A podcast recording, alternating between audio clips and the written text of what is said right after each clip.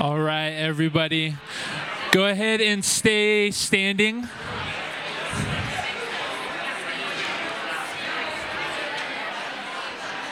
We're going to read our scripture this morning and get into a time of teaching, so stay standing, please.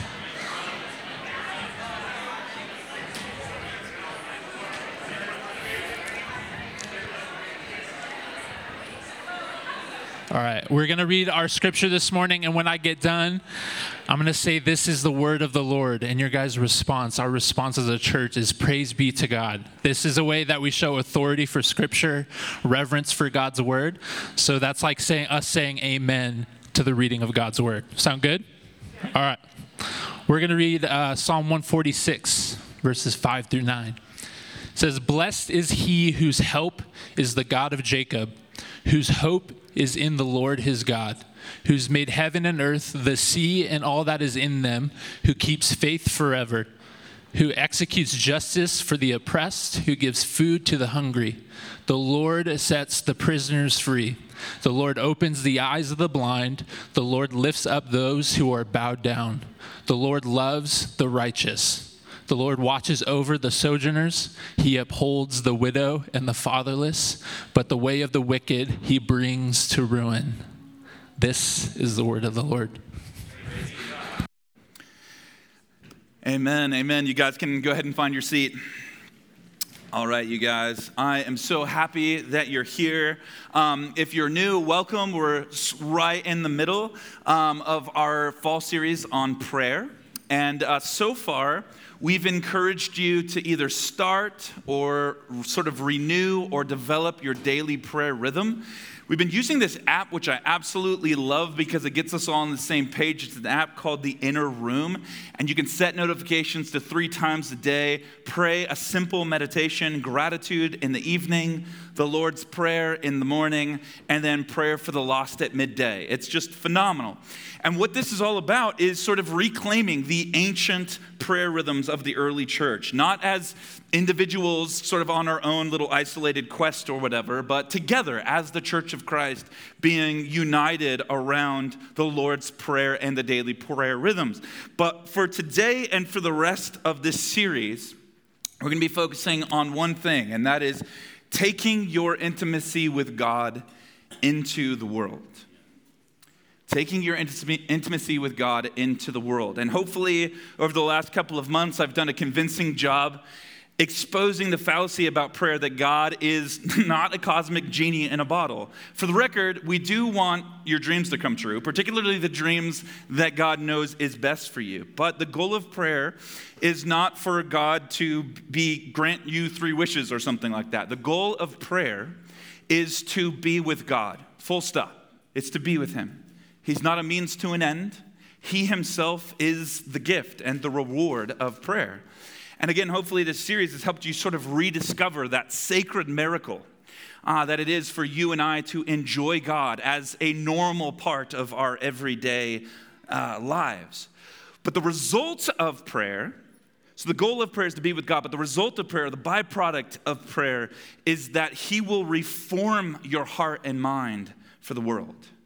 And by that I mean this you cannot spend regular time with God without Him deeply influencing the way that you see everything. He begins to take over, and your thoughts and your mind, uh, the, the thoughts in your mind begin to be transformed to be like His. Now, I've been doing a lot of research over the last couple of years on sort of the modern missionary movement, right? Which is the, uh, the, the movement that, that invites people into the family of God. And there have been a lot of missionaries um, over the last several generations and centuries that have basically brought the gospel to the Western world. Now, not every missionary has been devoted to the presence of God in prayer, but I would argue, or I would be willing to bet, that everyone that you have heard of uh, was devoted to God in prayer. St. Francis of Assisi, for example, he lived the lifestyle of a monk, but he also lived into his calling and vocation as a missionary and as an evangelist. Mother Teresa, perhaps the most notable, uh, uh, widely recognized voice for the marginalized in the 20th century, she could have taught a master class on the presence of God. No joke. Amy Carmichael, Matthew Henry, D.L. Moody, John Wesley, all of these uh, world renowned missionaries that have sort of set the trajectory for the modern church, all of them, their origin story is being set on fire by God in moments of prayer. And then one of my favorites, Count Ludwig von Zinzendorf. If you've been around Riverbend long, you know I bring this guy up from time to time, partly because his name is fun to say, but also because of his influence in the modern church. He is widely recognized as the leader of the hundred year long unceasing prayer meeting and the Moravian revival. And most of us, I say this with no stretch of the imagination, I think that most of us can trace our spiritual lineage going back to his little 18th century prayer chapel in the south of Germany. And Zinzendorf and his two friends, they started a religious order uh, at, at theology school when they were 17, and it was called the Order of the Mustard Seed, which is kind of a strange name. I'll give you that. But it's so cool what it was. They took three vows. Three vows. Their vows were to be true to Christ, to be kind to all people, and to take the gospel to all nations. And as a part of these vows that they would renew every so often, they would also devote themselves to six practices hospitality and the scripture and things like that. But their first devotion was to prayer. Was to prayer. And it's not a stretch at all to say that the world has been changed by that prayer room and by those vows taken by those teenage boys back in the 18th century. Without them, God is good, we'd probably still be here, but they, without any stretch of the imagination, prayed in the Western missionary movement and the great awakenings that, uh, that you and I have come to know about from history. They prayed it in. They prayed it in. So if you are a part of a, people, a group of people who are passionately seeking God's presence, my firm belief is that you will be renewed by his never ending love for the hurting and for the broken. And that is sort of the, the foundational idea that will set us up for the rest of this series that we're talking about. That when you become a person of prayer, disclaimer, fair warning, when you become a person of prayer, He transforms your heart. He does. Because when you're with him, he influences you, and his heart is for the hurting and for the broken. Now, here's how I can be so sure. Again, prayer at its core is being with God, and this is who God is God is the God of righteousness and justice. This is who God is. This is a central part of his character. So I want you to just buckle up because I'm about to hit you uh, with what I think is a really exciting biblical vision for God's righteousness and justice and why this is such a core idea in the family of God. So get ready to hear about God's heart right now. Righteousness and justice are the foundation of your throne. Mercy and truth go before your face. Psalm 89, verse 14. So wherever God is reigning, there's righteousness and justice there because that's his character. That's what he's about. And that's what the very foundation of his throne is righteousness and justice. Psalm 97, you can write that one down and look at it later. It says essentially the same thing. Deuteronomy chapter 32, when Moses is talking about uh, the purpose of the law, the way of life in the family of God, it says this the rock, his work is perfect, for all of his ways are justice. All of his ways are justice. A God of faithfulness and without iniquity, righteous and upright is he. Just one more for right now, because there's many more I could give you, but just one more. He loves righteousness and justice, and the earth is full of the steadfast love of God. This is a core part of God's character. And these are just a few examples that I could give you. These are integral. Righteousness and justice are integral parts of his character. And it, by that I mean it's like he it almost can't even help himself because this is who he is. He does righteous. He does righteousness. So we have to understand what these words actually mean because I think they've been sort of co-opted in the modern era and we've sort of lost, lost track of their actual definition. And so in the Bible, these are Hebrew words, uh, sadika and mishpat. Sadika and mishpat. And they occur all over the Hebrew scriptures, especially together sometimes separate, but especially they occur together, like this Sadigat and Mishpat. And when we read the word justice or Mishpat, I think what comes into our mind is just about half right because of the world that we live in. And again, we've sort of at times lost the full biblical picture here. What we picture typically is what I would call judgment, not justice. We picture like a courtroom drama or something like that, where God is making a ruling, God is pounding the gavel, and there's a price to pay. And I want to say that that's not all wrong. Uh, maybe it's half or more right, but that's not the whole idea of mishpat. Mishpat is much more holistic than that. Scholar Christopher Wright, he writes this about mishpat. He says, in the widest sense, justice means to put things right. Come on. Put things right. To intervene in a situation that is wrong, oppressive, or out of control, and to fix it. This may include confronting wrongdoers on the one hand, and on the other, vindicating and delivering those who've been wronged. That is why the figures in the book of Judges have that name. They, quote, judged Israel by putting things right, militarily, religiously, legally. So, in the broadest terms, justice is a set of actions, it's something that you do. Amen. So, this is why I believe we see so many scriptures attach justice to caring for the poor, for the down and out, and for the marginalized. For example, look at Deuteronomy chapter 10, verse 18. I told you this is going to be like Bible class today. We're bringing it today. So, yeah, it's good stuff. He executes justice for the fatherless and the widow. He loves the sojourner. Or another way of looking at that is the refugee. He gives him food and clothing. He's vindicating and delivering the widow by taking good care of her when she has no family. She's taking care of the refugee, or he's taking care of the refugee when they have no one. Then Psalm 146, the scripture that we just read the Lord sets the prisoners free. Come on. The Lord opens the eyes of the blind. Come on. The Lord lifts up those who are bowed down. The Lord loves the righteous. The Lord watches over the refugees. He upholds the widow and the fatherless. This is what should come into our mind when we think about justice. When you read the word justice in the Bible or when you use it in your common vernacular, think this God is making things right again. And again, this is just true about him, and it's also true wherever he reigns. So wherever you see God reigning, you should see his justice coming. And does he reign in the church? He reigns in the church. So his justice should also be reigning here as well. So if this is who God is, if he loves righteousness, if he loves justice, then setting things right is a central part of his mission to redeem the world. And as you become a praying person, like you have been over these last couple of weeks, starting, resuming, or developing your daily prayer rhythm.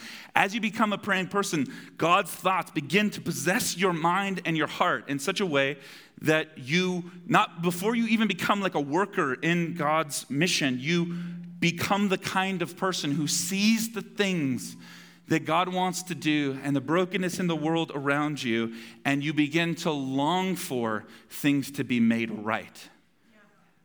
See, this is something that I believe that God has done and is doing, and many of you who will join us for prayer. And as you de- devote yourself to the daily prayer rhythm, is you begin to burn within yourself with a holy longing for things to be made right. And this is what our world longs for too. They just wouldn't have the words from the scriptures to say it. As you become a praying person, I believe this is what happens to you. A longing inside of you is awakened to, for, uh, for God to make things right. Now, here's where I'm tempted to just sort of launch into the application and everything else. There is going to be several weeks for that in the coming weeks.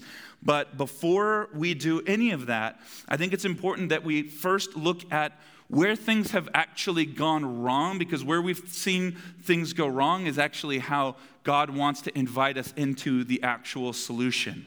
So we need to talk about that. We need to talk about where did things go wrong in the story of God? Where did things go wrong when it comes to injustice? If things need to be made right, what went wrong in the first place? Well, the short answer is that society, what we're a part of, became corrupt at the fall. Those words we've chosen intentionally, I intend to explain all of it. So, in the beginning, God hand fashioned all humans in his image with equal dignity and value. That's what God did when he created the universe. Here is uh, a scripture I hope is very familiar to you if you are a Jesus follower. If not, here it is right now. then God said, Let us make mankind in our image, in our likeness so that they may rule. They may rule over the fish in the sea and the birds in the sky, over the livestock and all of the wild animals, and over all of the creatures that move along the ground. So God created mankind in his own image. In the image of God, he created them. Male and female, he created them. And then God blessed them and said, Be fruitful, increase in number, fill the earth and subdue it rule over every fish in the sea, birds in the sky, over living, every living creature that moves along the ground. Amen. So, what's here is uh, a lot of king and queen kind of royal language. And there's so much here. In fact, we're going to be doing a series on the beginning um, starting in the new year where we're going to talk all about this at length. So, please stay tuned for that.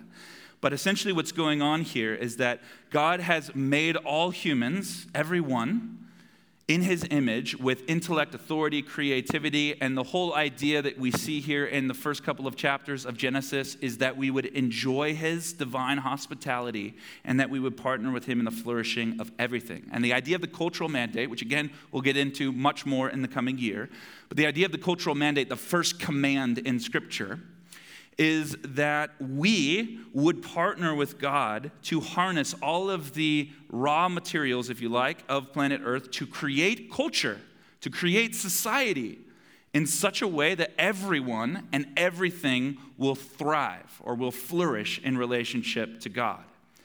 So, I just said a lot there. Most of those things are technical terms that probably need to be nuanced out. But for today, all we need to know is this a marginalized community is not a part of God's original design in the Garden of Eden. Sexual exploitation, racial discrimination, uh, subjecting the poor to unfair treatment, this is not a part of God's original design. Squandering the earth's resources is also not a part of God's design either. But Adam and Eve, they eat the fruit, right? That's the story. And what we have after that is the falling out of human rebellion. And one of the first things that we see after the rebellion is people devaluing other image bearers to get ahead. People devaluing other image bearers to get ahead. This is one of the first effects of the fall. We're going to call that corruption. That's corruption. A couple of examples Cain, oh, the first offspring, overpowers his brother Abel and kills him. Genesis chapter 4. A few generations later, we have Lamech. He's the first polygamist. He, he's gross. He marries multiple women, and then he writes this whole sort of narcissistic poem about how proudly violent he is with them. His poem essentially is like, You can't, can't do anything about me. I'm here, I'm exploiting you, I'm making many of you my wives, and you just have to deal with it. This is one of the first offspring. And then the whole project that God had in mind for the flourishing of all creation comes to this really sad, devolved state in Genesis chapter 6, where the, it says this The Lord saw how great the wickedness of the human race had become and that every inclination of the thoughts of the human heart was only evil all the time. It's sad. Corruption spread quickly, and it spread in it, it, really powerfully as well. So what's going on here is that over time, corruption in society it breeds exploitation, it breeds marginalization, and that corruption uh, leads to a need for God's justice and redemption. And it's a spectrum, right? Because we've got Lamech, who is clearly uh, very sinister. He's physically dominating women into sex and other things. That's horrifying. But in other cases, I think it's more dis- difficult to see. There's sort of like an ambient corruption that's sort of low grade, but it's everywhere, right? And there's people who are complicit in that corruption. And instead of the materials of earth being used for the flourishing of all creation, like God intended, the scales have been tipped to favor a certain group over another the strong, the powerful, the rich, the majority, or whatever. Now, I'm not an expert on this stuff at all, but I have a hunch that this is how discrimination works its way into a culture. A minority group feels it intensely, but the majority group can hardly even see that it exists. So, what we need is we need justice. That's what we need. That's the prescription from God is justice. We need God to make things right. Now, um, I want to get super philosophical, philosophical on everyone here, but just go with me for a quick moment. In a Machiavellian world, this is like a medieval ethics world, injustice is just a part of the fabric.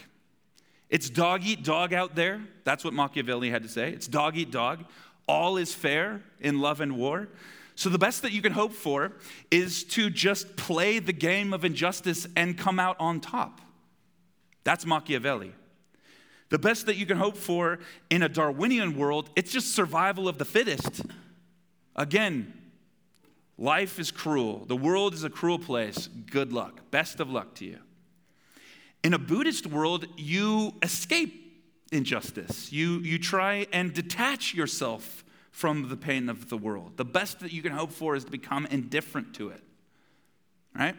These are the competing worldviews in play in our world today. But not in God's world. In God's world, injustice violates his design. And he's not about to leave it that way. He's got a plan to redeem it, and he's got the power to do so. And his reign of righteousness and justice is coming soon. Amen?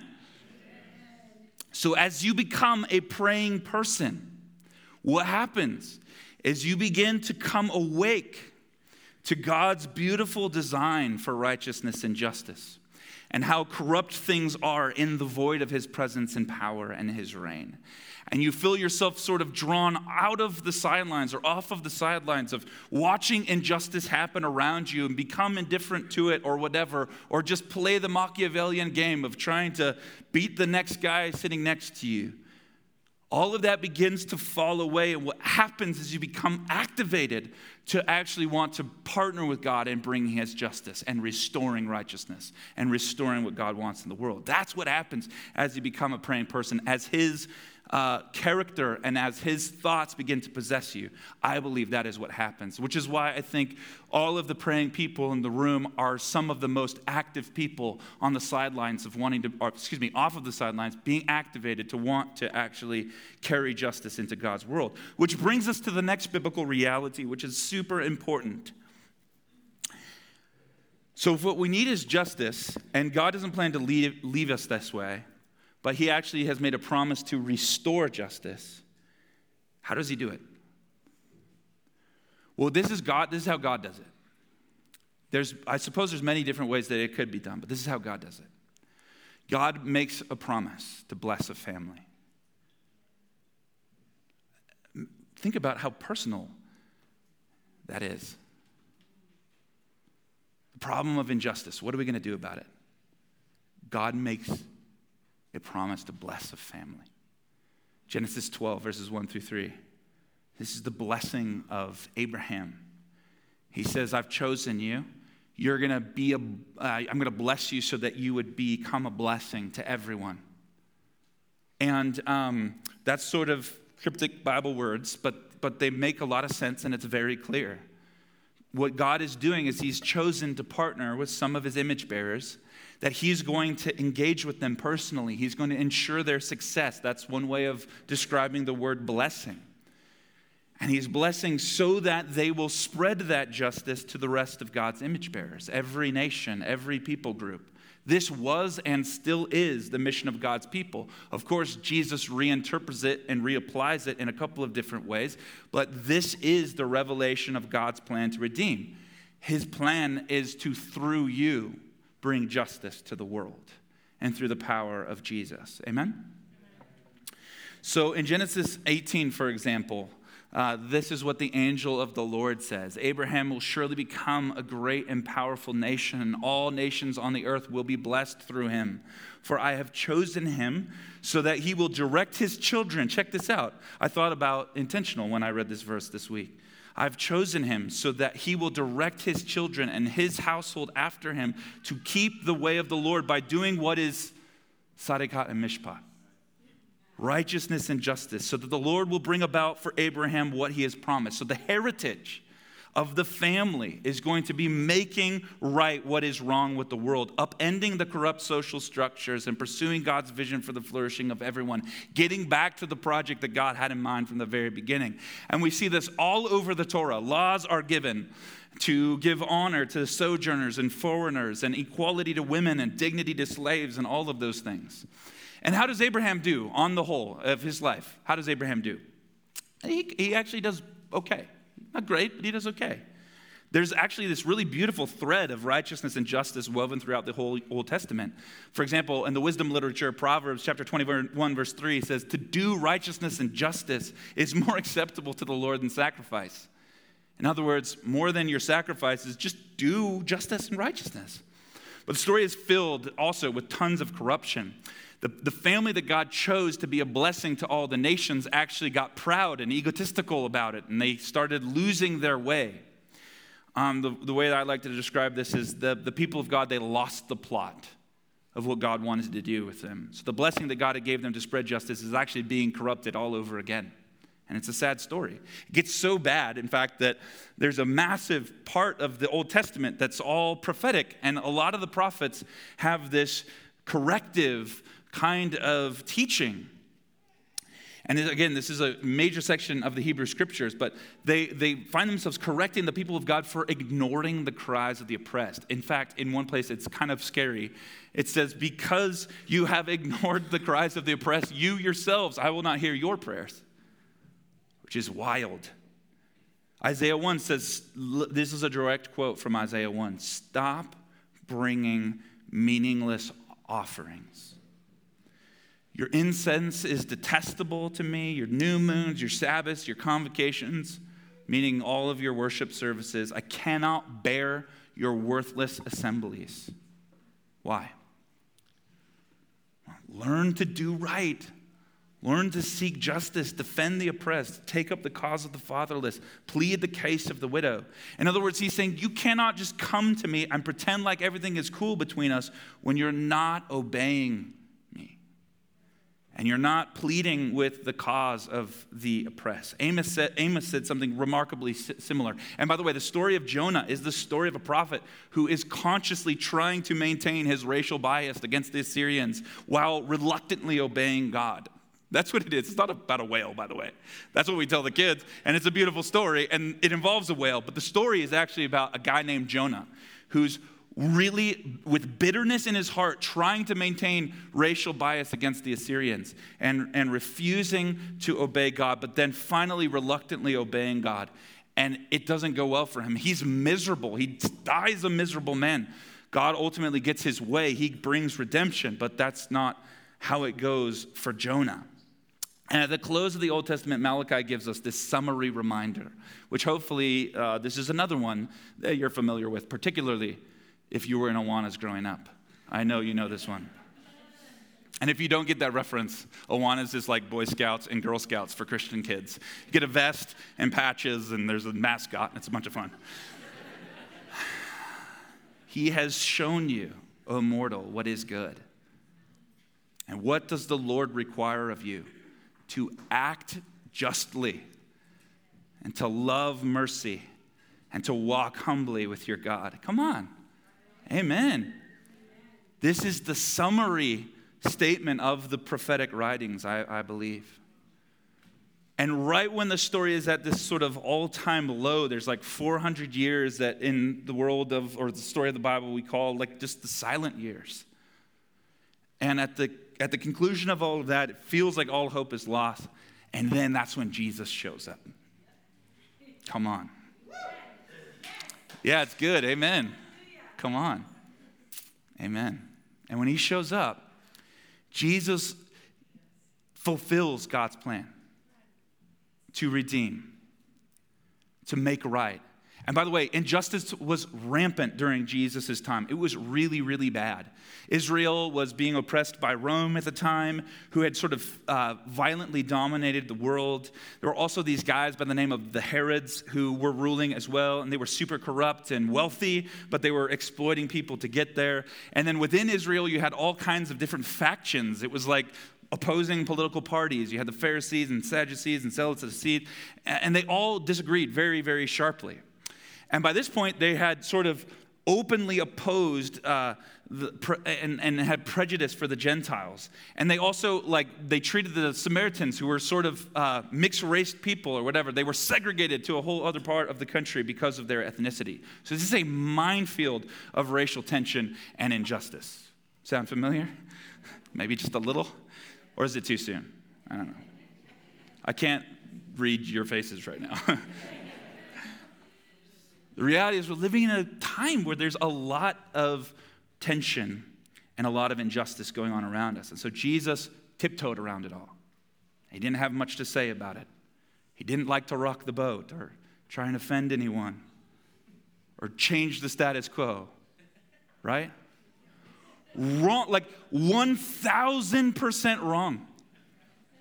In fact, he came and he was dead set on turning over the corrupt power structures of his day. He pushed every single boundary that he could. He was recklessly, with his own life, fighting for the cause of the oppressed in remarkable ways. I could give you dozens of examples. I'm going to give you four really quick ones. Okay? Luke 7, Mark 7, John 4, Luke 4. If you're taking notes, write those down. We could do a teaching on each of these. But Luke 7, Jesus is having dinner with the religious elites, right? The people who were in power, people who were in charge. And Jesus, many different times throughout his ministry, calls them out for their corruption. And they invite him over because they want to trip him up. And this is what the scripture tells us. And a woman, a woman uh, pushes her way in to where they're having dinner and falls at Jesus' feet to confess her sin. And it's like this embarrassing display because she's crying and she's got this perfume that she's pouring all over Jesus and she's kissing his feet. And the elites who invited him there are standing at the ready. They are appalled that Jesus would allow this woman, uh, who's probably a prostitute, come in and, and to do that to him. And this is how Jesus calls them on it. He says, You didn't give me a kiss, but this woman from the time that I entered has not stopped kissing my feet. You didn't put oil on my head, but she has poured perfume on my feet. Therefore, I tell you, her many sins have been forgiven, as great as her great love has shown. But whoever has been forgiven little loves little. And then Jesus said to her, Your sins are forgiven. And the other guests uh, began to say among themselves, Who is this that even forgives sins? And Jesus said to the woman, Your faith has saved you. Go in peace. Amen. Amen.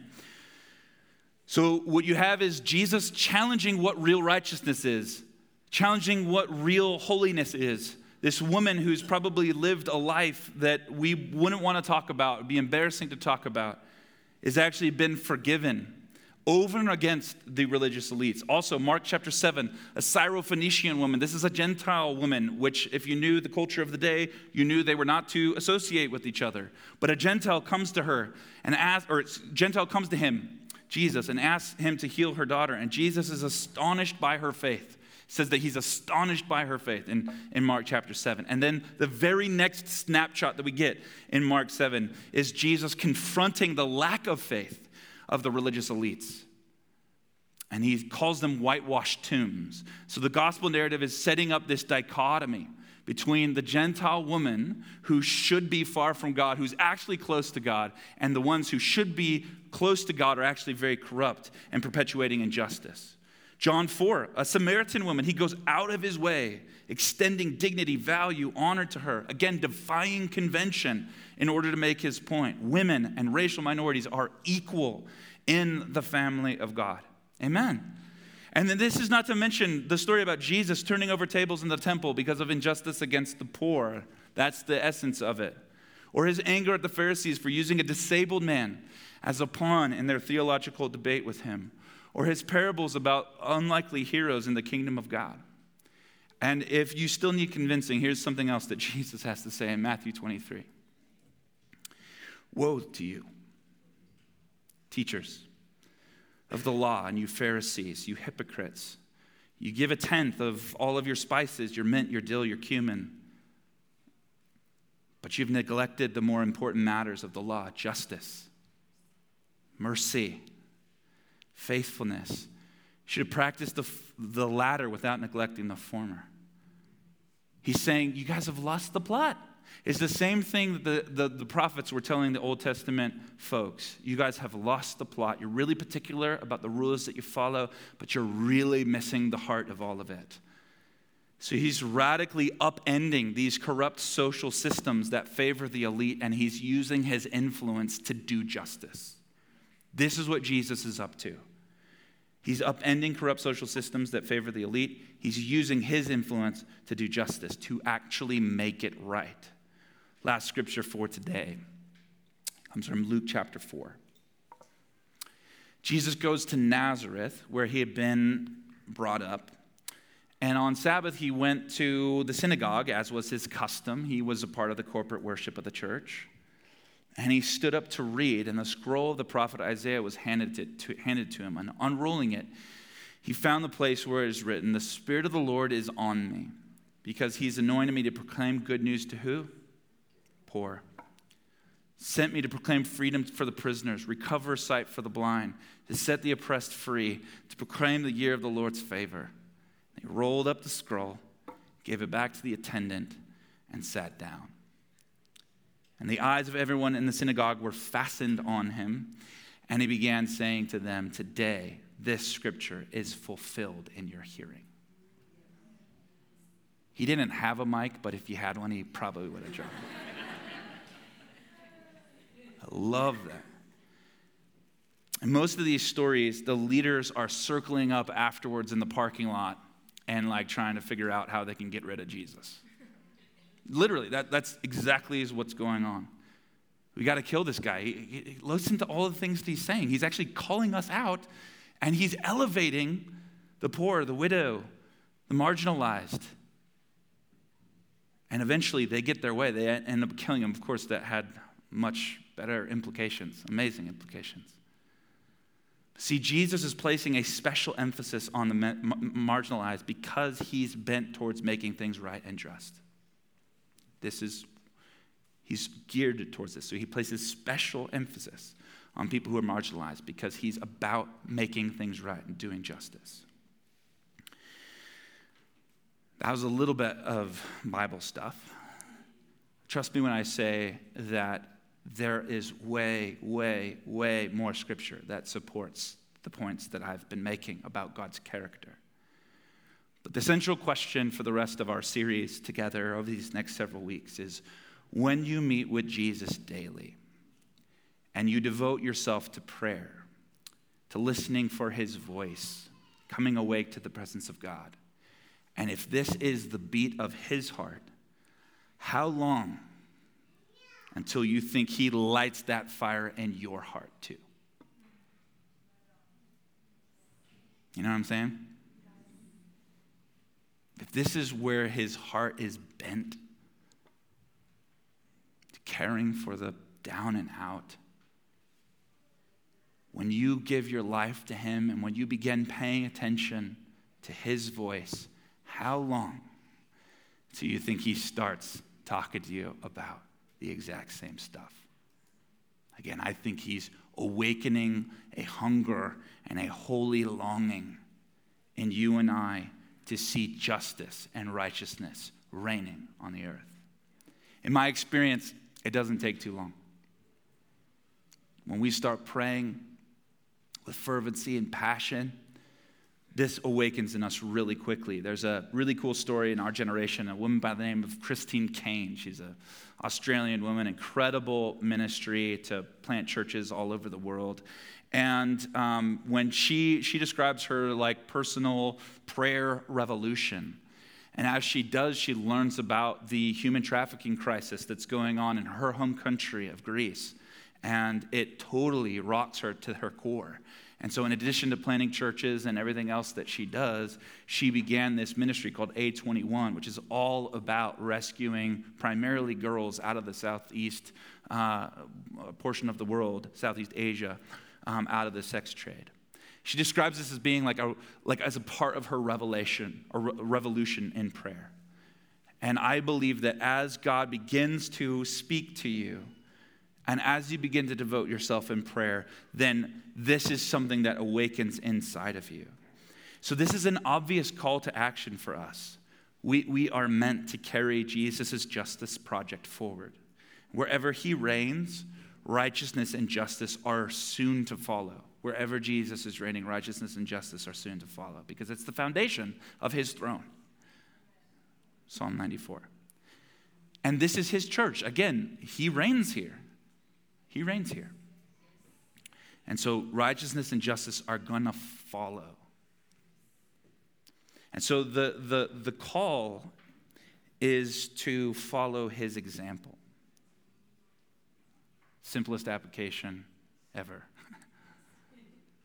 follow his example. But I'm not suggesting that we all just sort of quit our jobs and get a master's degree in missionary strategy, right? Or justice or whatever. There are great master's programs out there that you could, you could do.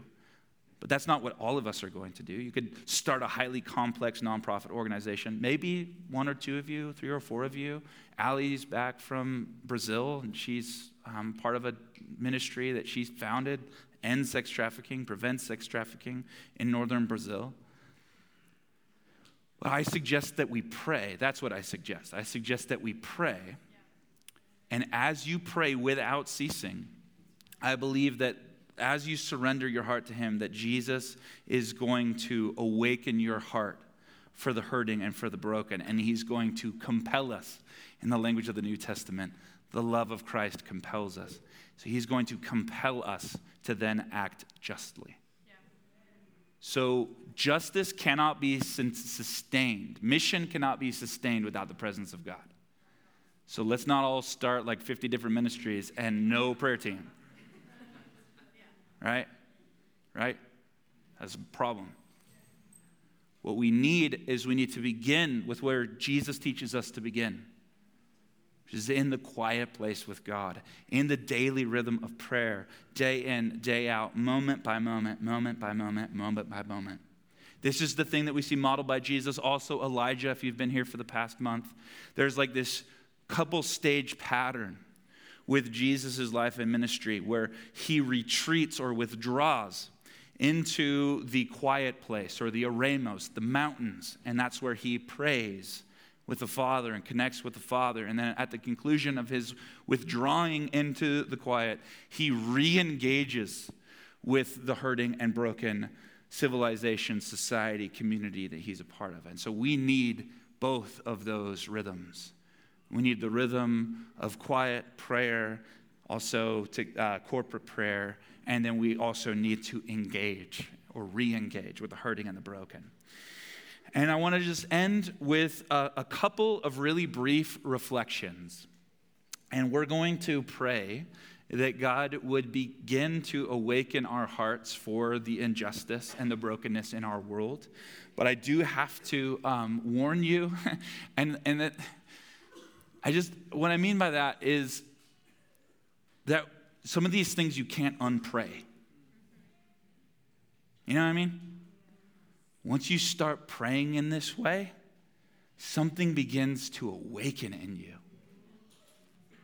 I couldn't turn it off if I tried. I've seen God's love, I've experienced it, I've tasted His love. He's also given me a privileged position in his family. He's given me a lot of resources and he's given me a lot to, to manage and to hopefully manage well. that's going to lead me to act justly. And that comes at personal cost and sacrifice. So I'm sorry, not sorry, but when we pray, there's certain things we can't unpray. And I hope what it does is it awakens a holy fire in you to see God's justice coming here. So here's how we act justly the Jesus way. Right? There's lots of conversation about justice, which most of which we have not talked about today. Sort of the buzzword or bandwagon of justice in our culture. I haven't even talked about that. Um, and that's on purpose. We don't have time for the nuanced conversation that that is. But here's how you act justly the Jesus way from the scriptures. First of all, Jesus is first drawn to the marginalized. He's not waiting for the marginalized to show up to him. That happens, but he's on the look out. He's searching for them. So um, it's possible you're here and you're part of a marginalized community, and in which case I'm so thrilled that you're here, and it's our job to restore faith in God to you and to love you well. But for many of us, most of us, if not all of us, we, we actually need to be on the lookout for people who are in marginalized communities, both in our area and globally. You don't have to look far, they're around. And so this involves venturing out of your comfort zone. Um, there's a man, a gentleman in our church who I don't see him here this morning. Hopefully, he'll be at the 11 a.m. He's got a nice place and loves Jesus and everything, but he decided to spend 30 days living on the streets of Bend, try and connect with and engage with the houseless community here. It's a wild thing, but he's being drawn to the marginalized and he's saying yes to that, which I love. The next thing uh, that Jesus does very clearly is he listens to the stories of the marginalized. Man, we're not awesome at listening in our culture. We like to voice our opinions, but we're not actually that good at listening. So I, I don't, you know, maybe you're part of a political party or something like that that like taking part in some of the social justice work that's going on around the world. Some of that can be really awesome. I'm certainly not disparaging it, but I'm not offering you a political solution. That's not even what we're talking about right now. We're talking about real human, face to face, long form conversation where you ask questions and you listen well when it comes to people who are marginalized. This might be someone in a different socioeconomic strata as you, it might be someone who's a different color of skin than you. I don't know. But find people who are different from you and listen well to their story. The next thing that Jesus does is he empathizes with their pain. Sort of lost this ability too because we're so, we've got empathy fatigue. I've talked about that before. We have empathy fatigue in our culture because we're supposed to care about all of these things, but we're missing the people right in front of us. So Jesus empathizes. In fact, in Ephesians 4:29 it says that the people of Jesus need the wisdom to know what to say according to the need of the moment so that it brings grace to the hearers. It means a lot of things. I think it applies here. Jesus empathizes with people who are down and out. Empathy is a humanizing honoring act. And when you listen to someone and you empathize with the pain of their story, it humanizes them, it restores dignity to them. Next, Jesus confronts the corrupt powers on their behalf. Um, Jesus, he did that. He was willing to take the unpopular position at great personal cost to himself. But he did that for the sake of the oppressed and for the sake of the voiceless. I love that about Jesus. He's willing to fight for those who can't fight for themselves. And not the least of which, Jesus dies for them. Doing justice means sacrificing, it just does. Malachi 6 says that we have to do justice, not say nice things about justice. You have to do justice. So hopefully, my sermon today has been compelling, but if I'm talking it but not actually doing it, then what is the point? We need to do justice. We need to sacrifice the way that Jesus sacrificed for us and for them. We need to ourselves sacrifice. And then finally, Jesus invites them into his family. I love this. Jesus' solutions are human, personal, family solutions. Don't you love that? He's not like, oh, here's 50 bucks. Best of luck to you. He sacrifices, but then he's invitational. Why don't you come and be a part of my family now? I welcome you in. This is what it means to do justice the Jesus way. Much, much more on that as we go along throughout the series. But I hope that as you pray, you begin to see these themes recurring in your mind, and you begin to have the Spirit of God take possession of your mind and awaken a hunger and a longing to do justice and righteousness in our world. Amen? Let's stand